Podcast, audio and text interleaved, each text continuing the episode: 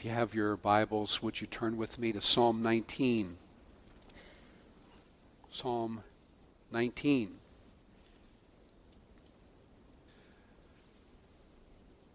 William Beebe was one of the most well known naturalists of the first half of the 20th century. And he liked to tell this story of President Teddy Roosevelt who was his close friend. They both had a love of nature. And so on occasion, they would go out on expeditions. And on one such occasion, in the evening, Teddy Roosevelt went out and they searched the lower left hand corner of the sky for the great square of Pegasus. And then the president said, That is the spiral galaxy in Andromeda. It is as large as our Milky Way. It is one of a hundred million galaxies. It consists of 100 billion suns, each larger than our own sun. And then Roosevelt grinned and said, Now I think we are small enough. Let's go to bed. The glories of the heavens do indeed put man in his place. Have you ever been far away from light pollution and be able to truly witness the glory of the heavens on a clear night? I have. When I was a child, for four years, my parents were missionaries to Papua New Guinea, and we ministered in the highlands. Our house was about 8,000 feet above sea level, and the atmosphere was thin. And at night, and there were very, very few electric lights in that part of the world. And so at night, you could see spectacular displays of the heavens.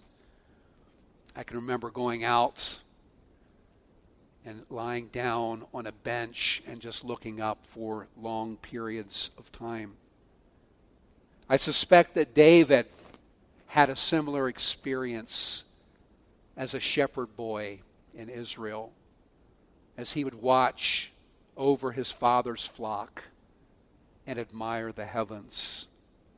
And as a mature man, David reflects back on those peaceful nights and says with praise in his heart, The heavens declare the glory of God.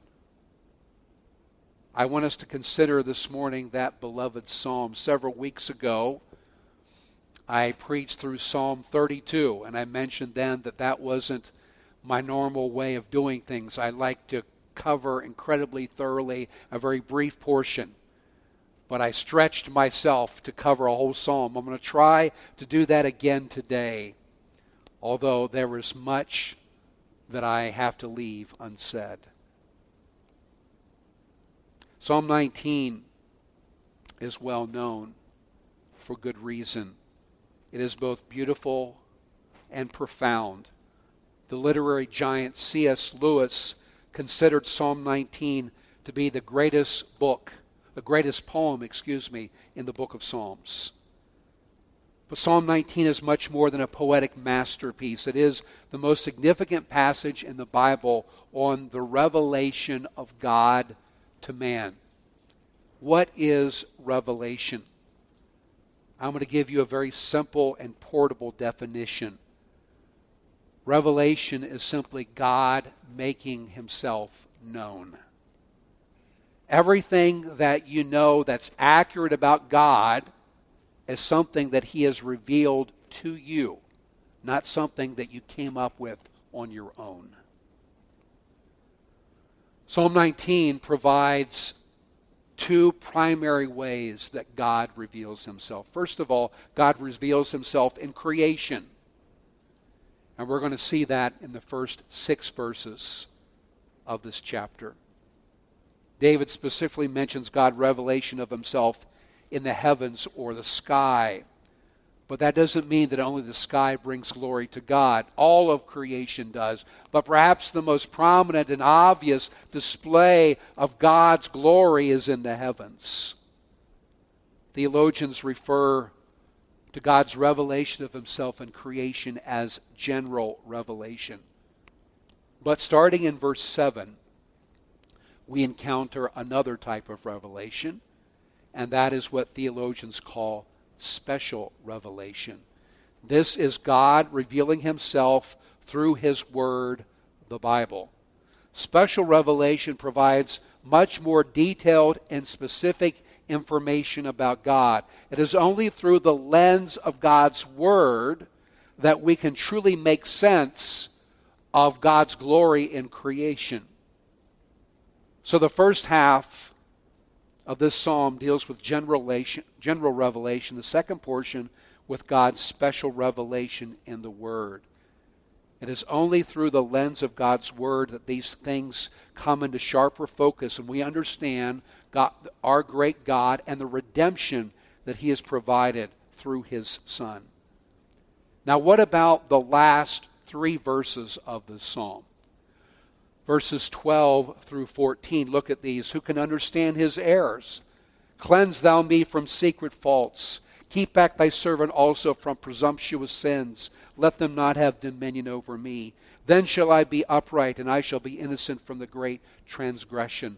Let the words of my mouth and the meditations of my heart be acceptable in thy sight, O Lord, my strength and my Redeemer. This is not revelation, this is man's response to God's revelation. And that's how this psalm concludes.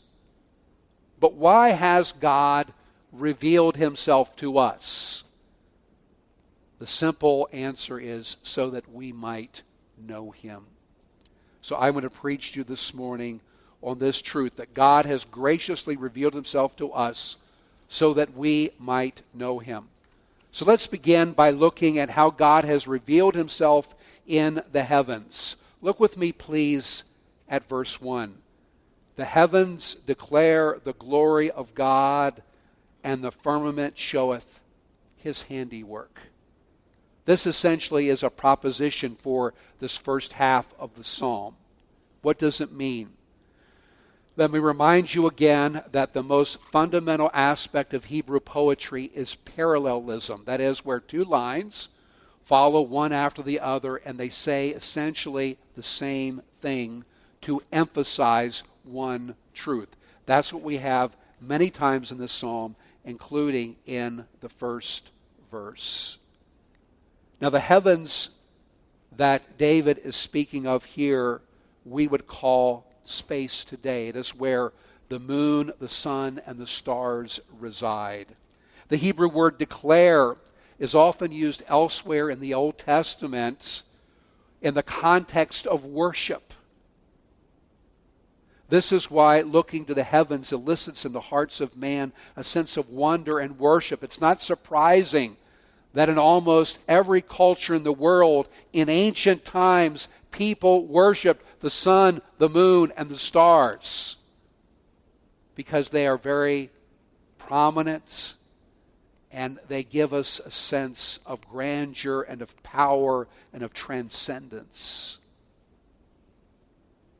Now, what does it mean here by the glory of God? I've spoken on this many times, so I'm going to say this briefly. The Hebrew word for glory originally has the idea of that which is weighty. It conveys the idea of something that is honorable, significant, or important. You see, all of creation is intended to point us to the maker of creation, the great God who made it all. The second line of verse 1 reinforces this truth. The word firmament means expanse and is a reference for the sky. The sky shows God's handiwork. Now, when we read handiwork, it doesn't mean that God literally has hands that He made and fashions the planets and the earth with. This is used to, to convey the truth that God has created everything directly we know from Scripture that God spoke, and these things came into existence. So, the first thing we discover in this psalm is that God's revelation in creation is glorious, and that it's all intended to point to Him. Every flower, every tree, every mountain, every animal, and certainly every person who's made in the image of God, all of it points to the glorious designer and creator of it all. And that is the way that we should see the world. Yes, creation is fallen. Things don't function as they should. We've never seen, no one here has ever witnessed the world as God originally made it. But we see a faint glimpse of it all around us, and it points to our glorious God. Now look with me at verse 2. Day unto day uttereth speech, night unto night showeth knowledge. Once again, we see that there are two lines of poetry that are parallel. The first one says, Day unto day uttereth speech. That is, that every day is filled with the revelation of God. And when one day ends, guess what? Another one begins right on its heels, and there's another day of revelation of God. In the day, we have the sun, which points us to God, and every night we have the moon, at least most nights we do, and, and stars to remind us of our Creator. The Hebrew word uttereth is a fascinating word. It means to bubble up like a spring. The idea is that God's revelation of Himself just keeps flowing like a mountain spring. It never dries up, it never stops flowing, it just keeps coming. So, the second thing that David is revealing about God's revelation and creation number one, it's glorious. Number two, it's continual. It doesn't stop. There aren't some days where we say, well, there's no revelation of God today. No, every day, every moment of every day and of every night, there is the revelation of God. Now, look with me, starting at verse 3. There is no speech nor language where their voice is not heard. You might notice that in the King James Version, the word there is is in italics because it's not in the Hebrew. The translators have supplied it to make better grammatical sense of it. And indeed, it is true but literally it reads, No speech nor language where their voice is not heard. And so here in verse 3, we see the third thing about God's revelation and creation, and that is that it's universal. So far, David's been speaking generally about heaven, but now he's going to be more specific. And what he's saying here is that the boundaries of language and dialects, and we might even say broader culture, do not prohibit or restrict God's revelation of Himself. That's true in reference when we come to special revelation because not everybody in the world has the Bible in their language. Not everybody has access to a Bible in the world. That's why we support a number of translators and people like Bethany Boston, who's a literary consultant who helps people learn to read God's special revelation of Himself. But things like the glory of the heavens, David is saying, they transcend language. Everyone can see the sun or see the, the heavens and the stars and the moon and have a sense of the grandeur and the greatness and the power of God. God's revelation is universal. Now, in verse 4, David is going to start focusing on just one object in the sky, and that is the sun. It says in verse 4 their line is going out through all the earth, their words to the end of the world. And then beginning in that last phrase, in them hath he set a tabernacle for the sun. I meant to mention that that first part in verse 4 is just amplifying what we find in verse 3, and that is it's gone to the ends of the earth. There's no nation in the world that says we don't really have a sky. All right? Every place has a sky. all over the globe, there is the revelation of God in creation. Now, the last phrase in verse 4 is a transition to the new section where he's going to become more specific in dealing with the sun. Now, David here in the last phrase where he says, In them hath he set a tabernacle for the sun, speaking of the sun going down at night and, and residing in a tent like a person would in the Middle East. Now, let me just say that David did not really think that the sun went to bed in a tent at nights. He's using poetic language here. And then in verse 5, we have two beautiful pictures of a sunrise, which is, speaking of the sun, as a bridegroom coming out of his chamber, and secondly, and rejoiceth as a strong man to run a race. Now, in the first picture here, we have an allusion to the Jewish marriage custom. On the day of the wedding, they didn't go to a church for the wedding. They didn't go to some big banquet hall. They went to the bride's home. And on the wedding day, the idea is the groom would leave to make that procession with his groomsmen and with others to the bride's home. And guess what? His face was beaming. He was happy. This is a joyous occasion. He's going to be wed today.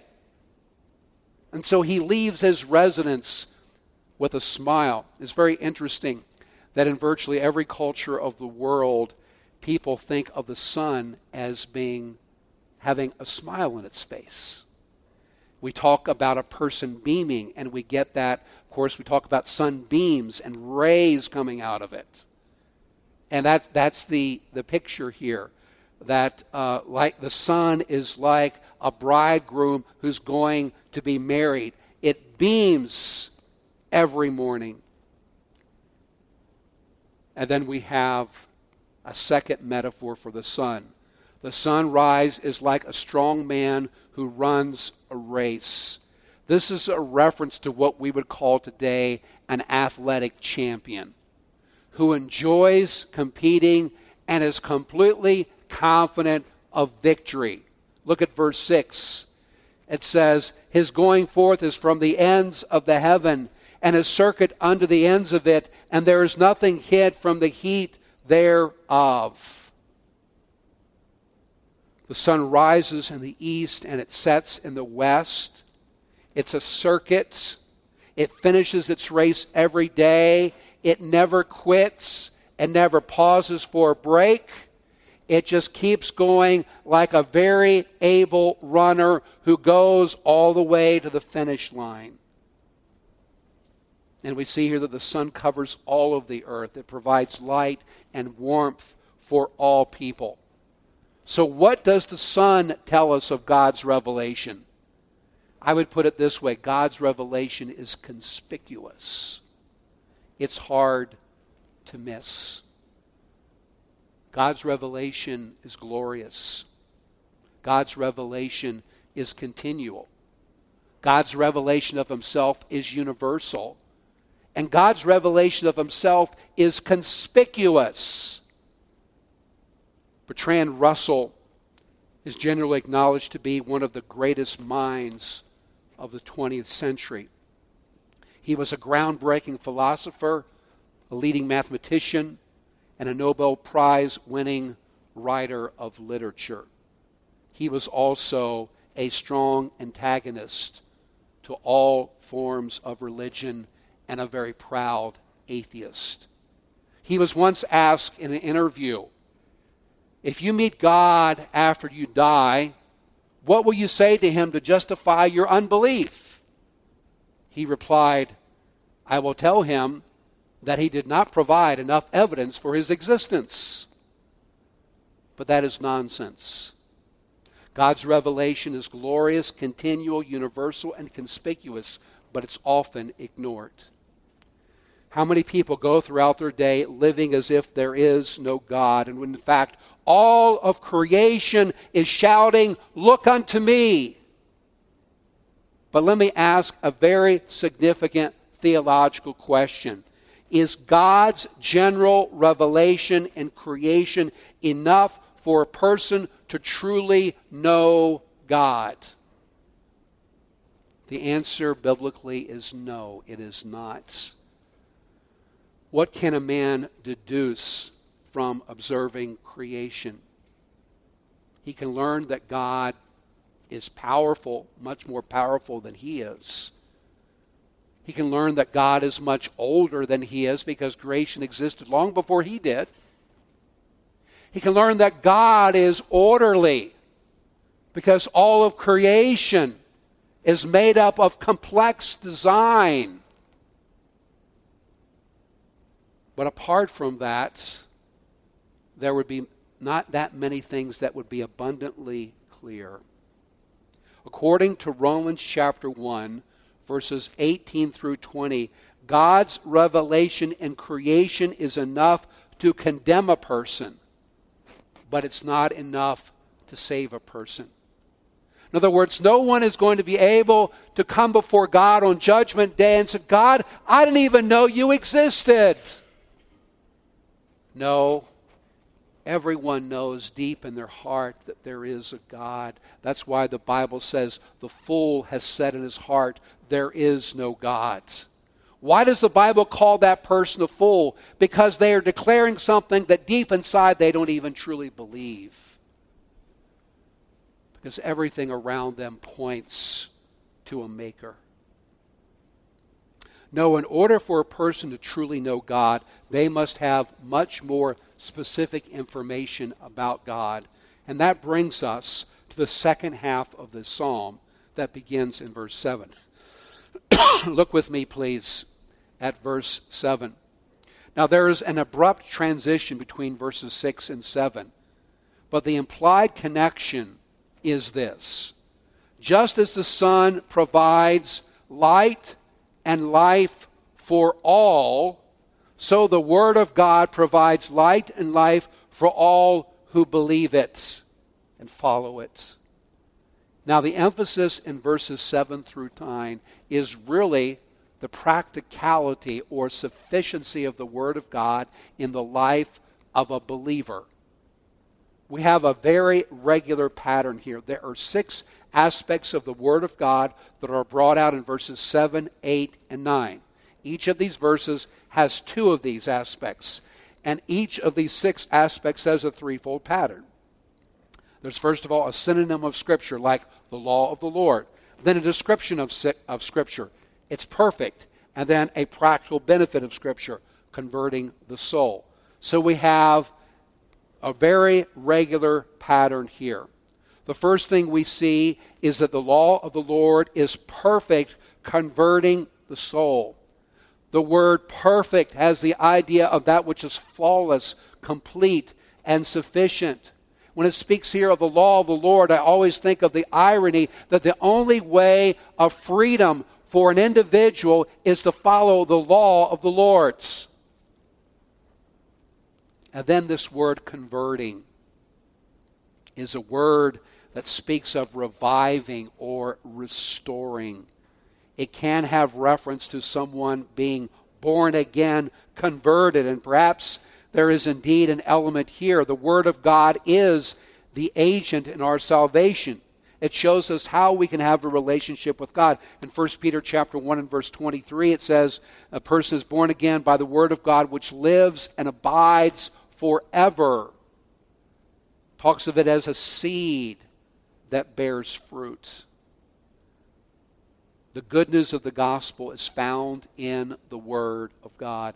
This is why we proclaim the Word of God here every Sunday. This is why we give out tracts that have the Word of God in it. This is why we send missionaries to the ends of the earth to preach the Word of God. Because the Spirit of God uses the Word of God to convert sinners. But the Word of God not only converts the sinner, it also restores the child of God who may have fallen away from the Lord or may be experiencing a time of darkness and dryness in their spiritual life. I think David experienced this in the 23rd Psalm. He says this little phrase of the Good Shepherd He restoreth my soul. And that word restoreth is the same Hebrew word as converteth here. He has restored my soul. Remember that year when he was away from the Lord, when he was involved in adultery and murder, but God in his grace restored him. And God uses the Word of God to restore us and show us the way back to God. Secondly, the testimony of the Lord is sure, making wise simple. Because God's Word is reliable and trustworthy, we turn to it for direction in life. It speaks here of the word simple. It's a word that's often found in the book of Proverbs for those who are naive, who don't know how things really work in the world. But there's a sense in which we are all simple. We all are ignorant of what God is doing all, some of the time. And so we need God's direction and God's guidance. We have all made foolish choices. We have all trusted in our own understanding and have gone the wrong path. And so we need the wisdom of the Word of God. And then we see that the statutes of the Lord are right, rejoicing the heart. God's Word leads us in a straight path. It helps us avoid so many dangers in life. Therefore, it rejoices our hearts. A true believer is indeed like the blessed man in Psalm 1 who delights in the law of the Lord, and in his law doth he meditate day and night. In its pages, God speaks to us, and we commune with him. The commandment of the Lord is pure, enlightening the eyes.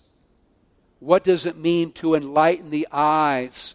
Well, it can mean different things in different contexts within Scripture, but probably what David has in mind is that the Lord, the Word of God encourages us when we are discouraged. It gives us hope. It gives us joy. It opens our eyes and reminds us of who God is and of what He has done for us. And so the Word of God is filled with promises about who God is and what He will do for His people. And we, as believers, when we go through the storms of life, we are to cling to those promises. And by His grace, we must not let them go. We cling to the promises of God. It is true, it is enduring, and it will not fail us in the storms of life. And then we read that the fear of the Lord is clean, enduring forever. The Word of God should evoke profound reverence for God. It reveals to us a holy God, a great God, a God to whom we must answer, a God who is just and right. And therefore, it should instill in us a healthy fear of living life on our own terms and going astray from Him. And therefore, we must rest in Him and His truth. And then finally, the judgments of the Lord are true and righteous altogether. God's word is always true and right.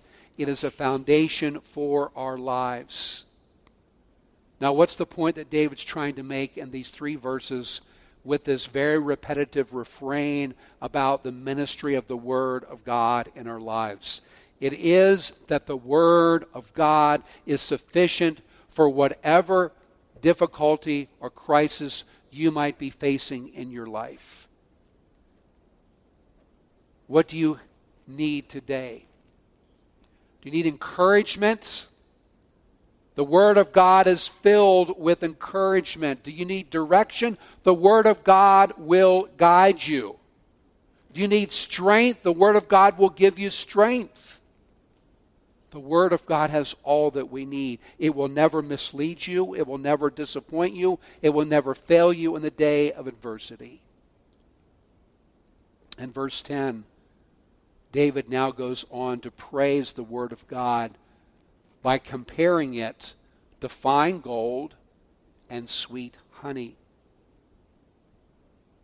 Gold is probably the most common treasure throughout history that people have sought to acquire. we know historically of gold rushes that have changed our nation and changed regions of the world. We have the Klondike Gold Rush. Everyone headed up north to Canada and northern Alaska, that region of the world. We know of the 49er Great Gold Rush in California. How thousands and thousands of Americans left everything behind in the East to go in search of riches because they were convinced that if they went there, they would find gold and it would change their lives. But the greatest treasure is the Word of God.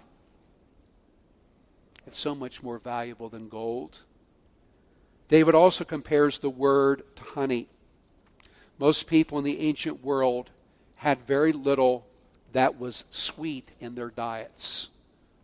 Sometimes people are nostalgic about ancient times and they wish they were living in another era. I want you to know that I think you would be profoundly disappointed with the food.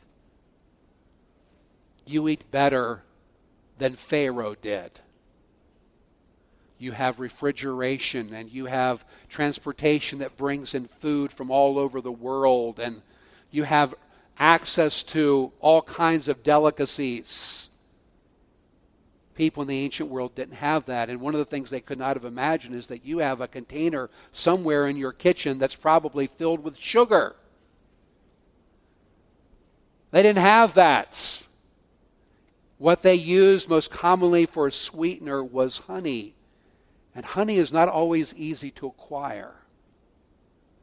And so it was a delicacy, it was symbolic of fine food if you had honey on your table, you were doing well because that was expensive. That was a rare treat. And so the common denominator between gold and honey is that they're both valuable. They're both sought after. They're both something that people really, really want, but they're hard to get. But those who believe God's word and let it be a light to their feet and, a, and, and to their path, they have this great treasure in the word of God. But why is it so valuable? Look at verse 11. He's going to tell you why it's so valuable. Moreover, by them is thy servant warned, and in keeping of them there is great reward. Have you ever thought about how valuable it is, the warnings that you find in Scripture about what you should not do? Sometimes people are put off by this. Oh, the Bible's so negative. Ten Commandments are also negative. Don't do this and don't do that. Do you have any idea of how many problems you avoid in life if you follow God's Word? It will save you so much heartache and difficulty if you do things God's way. Ultimately, it will keep you from the path of destruction. One of the great values of the Word of God is that it warns us. It helps us to see things as they truly are. It is the lens by which we can see reality. How much more valuable is it for God to give you direction and to keep you from making a cataclysmic mistake that would trouble you all of your days? That's much more valuable than gold. It also rewards those who obey it. This is another reason it's so valuable. The Christian life is indeed the best life to live. The world has done a very effective job of convincing people that it's the worst life to live, that it's a boring life, that it's a life with no joy and no happiness and no excitement, that living the way of the world, living as if there is no God to whom you must answer, living for your own appetites and pleasures and for acquiring material things, that that's the way to go. But there's a way that seemeth right unto a man, but the end thereof are the ways of death. The Christian life is the best life to live. Many people could stand up in our congregation and tell you how the Word of God has changed their life. This is who they used to be, and this is who they are today. This is so much more valuable than a ship filled with gold or fine dining for a lifetime. But the ultimate reward in knowing God is that you will live with Him forever. So, how do we respond to this God who has revealed Himself both in the skies and in the Scriptures? That brings us to the final verses in this psalm. Look with me now at verses 12 through 14. I want us to see man's proper response to God's revelation. Who can understand his errors? Cleanse thou me from secret faults. Keep back thy servant also from presumptuous sins. Let them not have dominion over me. Then shall I be upright, and I shall be innocent from the great transgression. Let the words of my mouth and the meditations of my heart be acceptable in thy sight, O Lord, my strength and my Redeemer. This psalm ends with a prayer of the psalmist David, who is responding to this great God who has created the universe and this great and holy God who has revealed himself in the Word of God. Now, there are many proper responses to God's revelation found in Scripture. One of the most common is praise. This is especially evident in reference to God's creation or God's redemption. A vital aspect of worship is praising God. That's why when we gathered here this morning, we sang hymns of praise to express the emotions, the affections, and the thoughts of our hearts. It's appropriate to praise God for all that he has done. But David here reveals another proper response to God's revelation.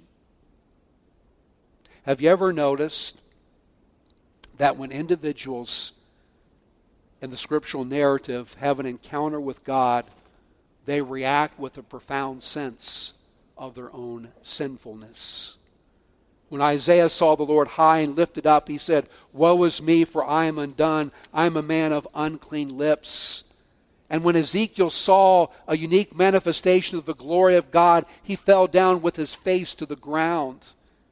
And when Peter saw the glory of God in the miraculous catch of fishes, he fell down at Jesus' knees, saying, Depart from me, for I am a sinful man, O Lord. And when John, the beloved disciple, saw the glory of the risen Lord on the Isle of Patmos, he fell at his feet like a dead man. I think David reveals a similar response in this psalm. In the heavens, David saw the greatness of God, but in the Word of God, David saw the holiness of God. You see, the glory of God, when it is truly seen, always humbles a person. And so David pours forth the series of prayers that have this common denominator of a prayer for cleansing. In the presence of this glorious God, he feels sinful, dirty, and unworthy. And so he pours out his heart to God. He begins with this rhetorical question who can understand his errors? And I think he said this as an agonizing cry Who can understand his errors? Just as the sun searches the surface of the earth, so the Word of God searches the heart of man. Most people think, who think that they are a good person, and that's the way the lost man naturally thinks, do so because they are ignorant of how God has revealed himself in his word. If you truly read this book in a believing way, you will see yourself as exceedingly sinful. David was well aware of the sin in his life.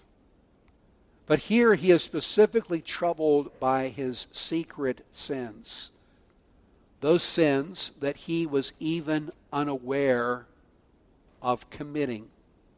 That's the idea of this term error in verse 12. And that is clarified in the last phrase Cleanse thou me from secret faults. In the Old Testament, they had a differentiation between two categories of sin. There were what we called sins of ignorance. These were sins that were hidden to the individual who committed them, or they were unintentional. They still required a sacrifice, they were still sin. But the Bible makes a distinction between the sins of ignorance and sins that it calls sins with a high hand. That is, sins that a person does that they know is wrong and they rebelliously continue to engage in that sin. David here is troubled by the reality that no one truly knows the full extent of their sinfulness. Let me just make an extrapolation from this truth for a moment. Sometimes people think that their salvation depends on them confessing all of their sins faithfully, and that if they were happened to die without confessing, like the last sin they committed, they would go to hell. I want you to know something. I don't care how careful you are, you have never confessed all of your sin.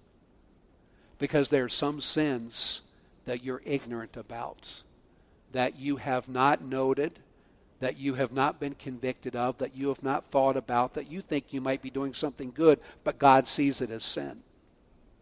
So your salvation cannot be resting on the fact that you better you better con- confess all of your sins or else you're going to go to hell.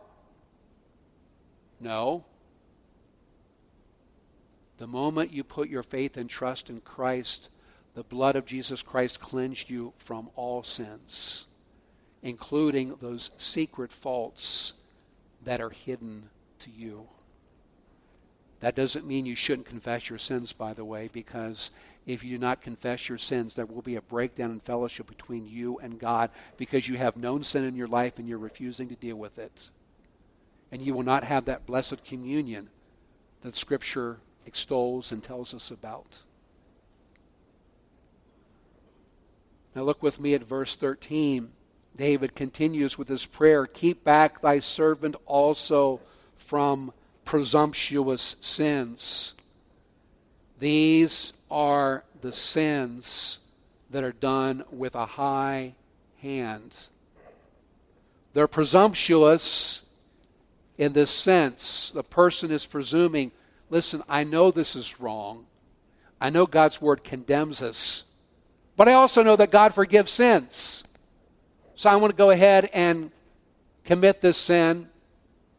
And afterwards, I can just always ask God to forgive me, and I can just continue to do that, and everything will be good.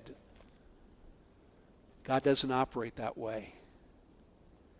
He's not going to be played by you. You can't game the system to find a way to continue in your sin merrily and go on your way in rebellion against God and there not be consequences for that. You might be able to fool a lot of people, but you can't fool God.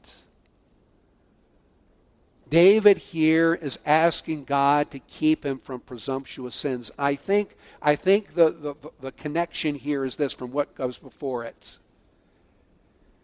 if we are asking God to search our hearts and we are asking God to please reveal to me those secret sins, those sins of ignorance, those sins that I uh, that I'm not aware of, that I have not detected in my heart, make them known to me that I might confess them and forsake them. If we have that tender heart and we have that spirit, we will never go to the presumptuous sins. But if we don't really want to have that kind of relationship with God, and, and, and we are not really trying to lay ourselves out before God and say, God, what do I need to, to remove from my life? Then we are in danger of going on towards presumptuous sins. That is, sins that are premeditated and are full of willful rebellion. Well, what happens if we continue with our presumptuous sins? Well, that leads to something else. Look at the next thing here. He says in verse 13, Then shall I be innocent from the great transgression. What is David referring to when he speaks of great transgression? The answer is we don't absolutely know for certain. Some scholars suggest that David is referring to adultery, and there is some ancient Jewish rabbinic literature that refers to that as the great transgression. And perhaps David wrote this after his sin. He says, Lord, let me know, never go down that road again. That might be the case. Some others suggest that it's idolatry because the, the sin that, that God judged his people for again and again in the Old Testament was the sin of idolatry that brought out his wrath. And indeed, when we set up idols in our heart, it does provoke our jealous God. But I think that what David is suggesting here is ultimately the great transgression of walking away from God. Let me be clear I do not believe that a true born again believer can lose their salvation. I believe that we are kept by the power of God. But there are a lot of people who may appear to be a Christian, may be accepted as a Christian by their peers, and yet at the end it may be revealed that they are not truly following the Lord. And sometimes this is known in their lifetime because they will abandon their faith. How does that happen? When a person becomes comfortable with their sin and continues to let it go further and further and further and further. They're no longer convicted. They're no longer upset. They're no longer distraught. They no longer feel the need to ask God to forgiveness. They've broken through those barricades and those guardrails. They've hardened their heart to the conviction of God's spirits. And they have a heart of unbelief. This is what the writer of Hebrews warns about. And so I think that David's point in these two verses is that we must keep short short accounts with God. That we must ask God to keep us from sin. You see, so often I think that's not the attitude of our hearts. I think so often what we want to do is have God let us have a little bit of sin in our life, our pet sin in our life, and please don't judge me so much for it. But a person who truly knows the Lord and has a healthy relationship with Him will not want anything between himself and God's because he will want to enjoy that blessed fellowship. And so, believing people should, on a regular basis, examine our hearts, confess our sins and on a daily basis basis make sure that we are walking with the Lord and not allowing sin to creep into our hearts and for our hearts to become comfortable and callous to the wickedness that once we would have been shocked at. And so notice how David concludes this beautiful psalm with a model prayer that many believers over the centuries have used to close their prayers or at the end of the day or even at the beginning of the day. Let the words of my mouth and the meditations of my heart be acceptable in thy sight, O Lord, my strength and my redeemer. And you'll notice that David doesn't talk anything about our actions. He talks about our thoughts and the affections of our heart. Why is that? Because if our thoughts are right and our heart is right with God, the actions will take care of themselves. But this must be the believer's prayer in reference to the revelation of our holy God Father, I want to walk in your ways. I want to be as close to you as I possibly can. I want my, the words that are in my mouth and the thoughts of my heart, even those hidden things, to be acceptable to you. This is the cry of a person who has experienced and received God's redeeming revelation. And now I just want to conclude with some brief application. Number one, Christians should see God's glory in all of creation. Born again believers should every day see the glory of God in creation. It's so easy to go through your day with burdens, with schedules, with pressure on you that you ignore all of God's signposts around you. Everything around you points to the glory of God. And we should praise Him for that. I would also say under this heading that born again believers can never accept or believe that all that we see is but the result of random material processes over a long period of time. How did such order, beauty, and complex design come out of chaos? How did you come to exist with a heart that longs to know God and can only be filled to joy with His presence? How did that happen randomly by chance? You see, evolution is nothing less than an attack on the glory of God. And so every believer should view creation as the handiwork of God. We should see it as His gift to us, and it should prompt us to worship and to praise. Secondly, we can only know God through the Word of God. What is the Bible primarily a book about. The Bible is fundamentally a book about God. The heavens show us that there is a great and glorious God. But who is this God? And how can we know him?